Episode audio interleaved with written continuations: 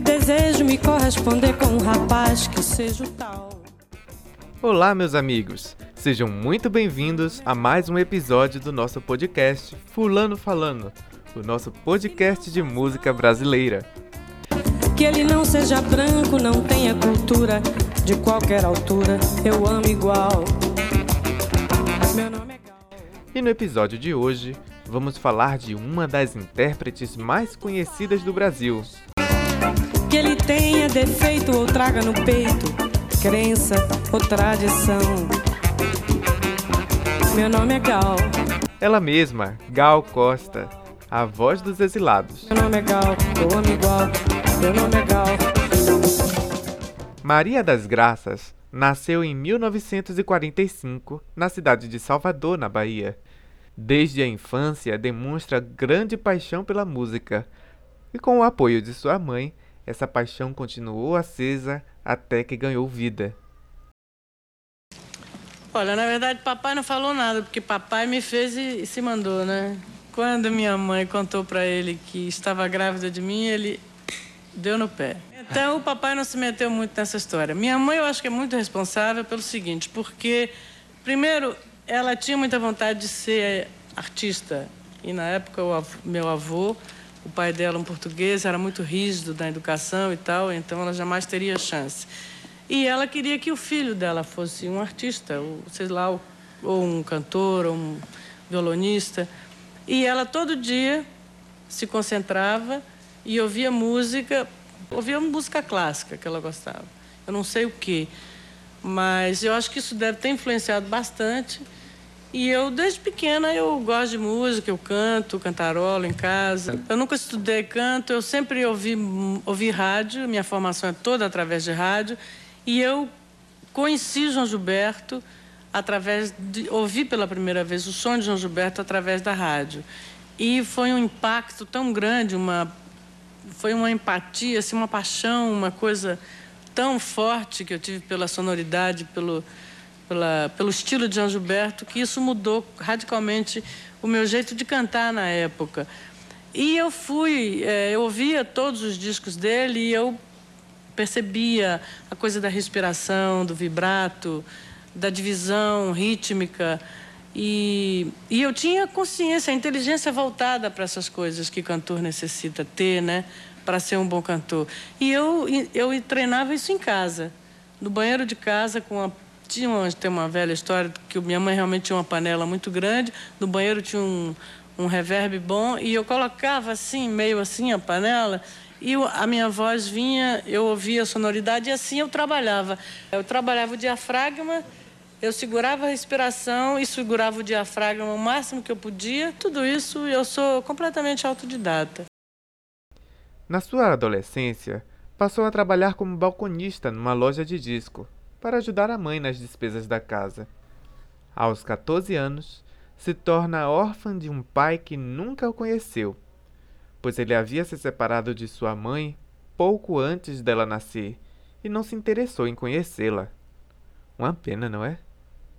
Mais tarde, aos 19 anos, conhece Caetano Veloso, que namorava a sua vizinha e amiga Dedé Gadelha, essa grande amizade com Caetano criou seus primeiros laços com base na admiração que os dois tinham por João Gilberto, aquele que mais tarde a chama de a maior cantora do Brasil. Eu trabalhei numa loja de discos para ajudar em casa. Meu encontro com Caetano foi é, na casa da Dedé. É, tinha Laís, Laís estava lá, era um aniversário. Laís é, era uma professora de dança de Dedé que conhecia Caetano. Então, é, me ouviu cantar lá e disse: Eu quero que você conheça um amigo meu, que é compositor. E marcou um encontro com Caetano na Basarte, que era um lugar pequeno, onde os intelectuais se encontravam e tinham exposições de quadro. E eu fui ao encontro de Caetano e cantei para ele.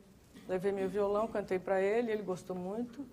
Eu conheci o Caetano através da televisão local da Bahia. Tinha um programa do Carlos Coquejo, um programa de música, que Caetano cantava algumas canções dele, Betânia cantava, Gil cantou algumas vezes, enfim, o pessoal de música ali da Bahia fez aquele programa naquela época. E eu não fazia, eu assistia apenas. E eu conheci Caetano naquele dia, na Basarte, e, e foi maravilhoso, porque quando eu cantei para ele, ele me perguntou assim, para você, quem é o maior cantor do Brasil? Eu falei, João Gilberto. Ele disse, eu também acho. Pegou o violão e me ensinou uma música dele. Via o Gil através da televisão, adorava ele, super fã dele. E já conheci Caetano primeiro, conheci Betânia primeiro. E um dia, na, nas noitadas do, da Bahia, eu estava com Caetano, com Betânia, todo mundo. Encontrei o Gil num, numa churrascaria chamada Biclu. Aí o Gil veio e eu, quando vi o Gil, assim, eu saí correndo, tipo fã, assim, dei um abraço nele e tal. Ele já veio, já estava com violão, eu cantei. Ele já, também já tinha ouvido falar que tinha uma menina na Bahia que cantava. E eu cantei para ele e foi, e aí ficamos amigos, selamos uma amizade assim, tá até hoje. João Gilberto eu conheci, é, eu estava na casa de Sandra, quando Silvio Lamen, um cronista social na época na, no Jornal da Bahia, ele me disse que ia ao encontro de João Gilberto. E eu pedi ele que me levasse, porque eu adorava João. E ele me levou. João estava no pátio do, do, prédio da casa da mãe dele e, e eu fui falar com ele. O Silvio Laminha me apresentou a ele e ele fez assim: Ah, eu já ouvi falar de você, aquela menina que canta. Você vai buscar seu violão, você tem violão, vá buscar. Aí eu voltei com o Silvio em casa, peguei meu violão e fomos para a casa do Silvio Lamenha. Então eu fiquei lá com o João, ele me pediu para cantar. Ele virou para mim e disse assim: cante Mangueira. Por acaso eu estava cantando Mangueira naquela época, em casa com meu violão. E eu cantei, eu tocando violão. E depois ele pegou o violão e me, me pediu para cantar canções que eu quisesse. E eu cantei o repertório dele todo. E então ele não dizia nada, não dizia nada, eu ia ficando. Meu ídolo ali na minha frente, eu não acreditava. Então quando eu acabei de cantar, ele virou para mim e disse assim: Você é a maior cantora do Brasil. Eu não tinha nem saído da Bahia ainda. E depois ele me levou em casa e conversou com minha mãe, que estava na janela, nos recebeu na janela. Minha casa era assim: era uma casinha pequenininha, com duas janelas, onde tinha uma parede, duas janelas e um portão. Você entrava e tinha uma porta. Então, ele, a gente ficou ali embaixo, conversando com minha mãe. Ele ficou fazendo perguntas à minha mãe, queria saber quem era musical na família e tal. E assim ficamos amigos e nos reencontramos outras vezes. No ano seguinte, ela é convidada para participar de uma das apresentações de Caetano, com Gilberto Gil, Maria Bethânia e Tom Zé, na inauguração do Teatro Vila Velha, em Salvador. Essa parceria lhe leva mais tarde para o Rio de Janeiro fazendo várias apresentações juntos, e logo após foram para São Paulo.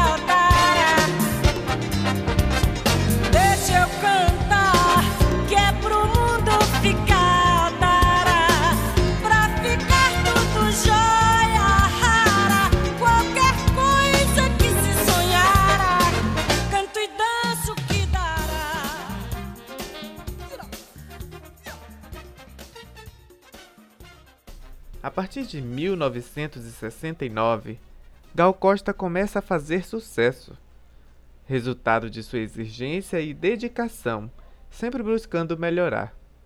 Ela se torna a voz do tropicalismo logo após que Caetano Veloso e Gilberto Gil foram exilados na Europa.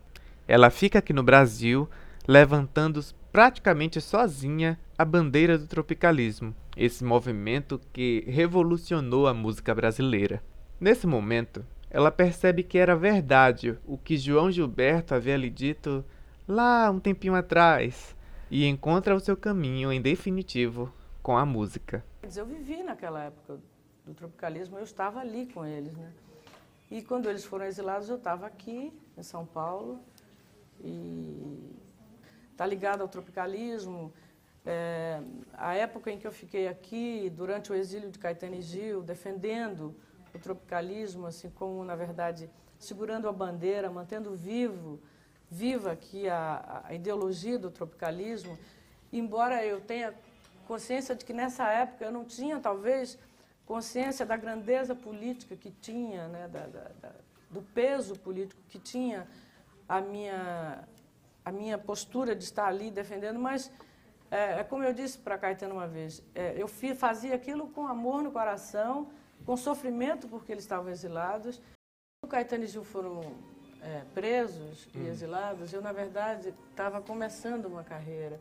Quando eu estava para estrear, eu estreiei, eles foram presos e eu fui para o Rio.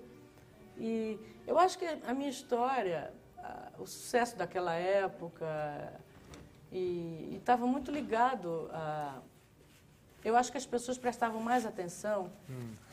À, coisa é, política mais, né, do que a própria coisa da cantora que eu era.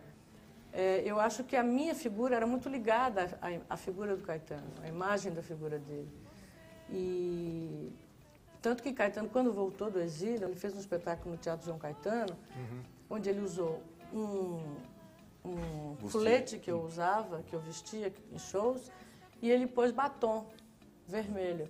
É como se dissesse assim, eu estou aqui tomando bastão, entendeu? A minha, a minha presença estava é, mais ligada a essa coisa política, a postura política, a atitude política, entendeu?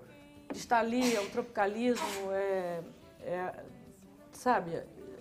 Era como se fosse uma espécie de, de, de complô, assim, porque era um, era um público muito especial Sim. que gostava do meu trabalho. Né? O medo a gente tinha, mas não vai deixar de fazer, nem de, de, coisa por causa disso. Eu, eu fiz corajosamente e como eu te disse na época, é, talvez eu não tivesse nem consciência, a consciência da, da grandeza. Até os dias de hoje, próxima dos seus 80 anos, continua fazendo sucesso como uma das maiores vozes do Brasil, intercalando sua paixão pela música com a fotografia.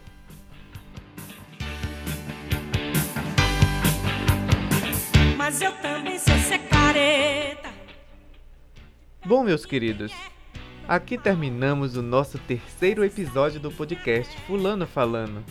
E eu gostaria de agradecer a todos vocês que se dispuseram a ouvir o nosso podcast, ajudando a torná-lo o quinto podcast de história da música mais ouvido da semana.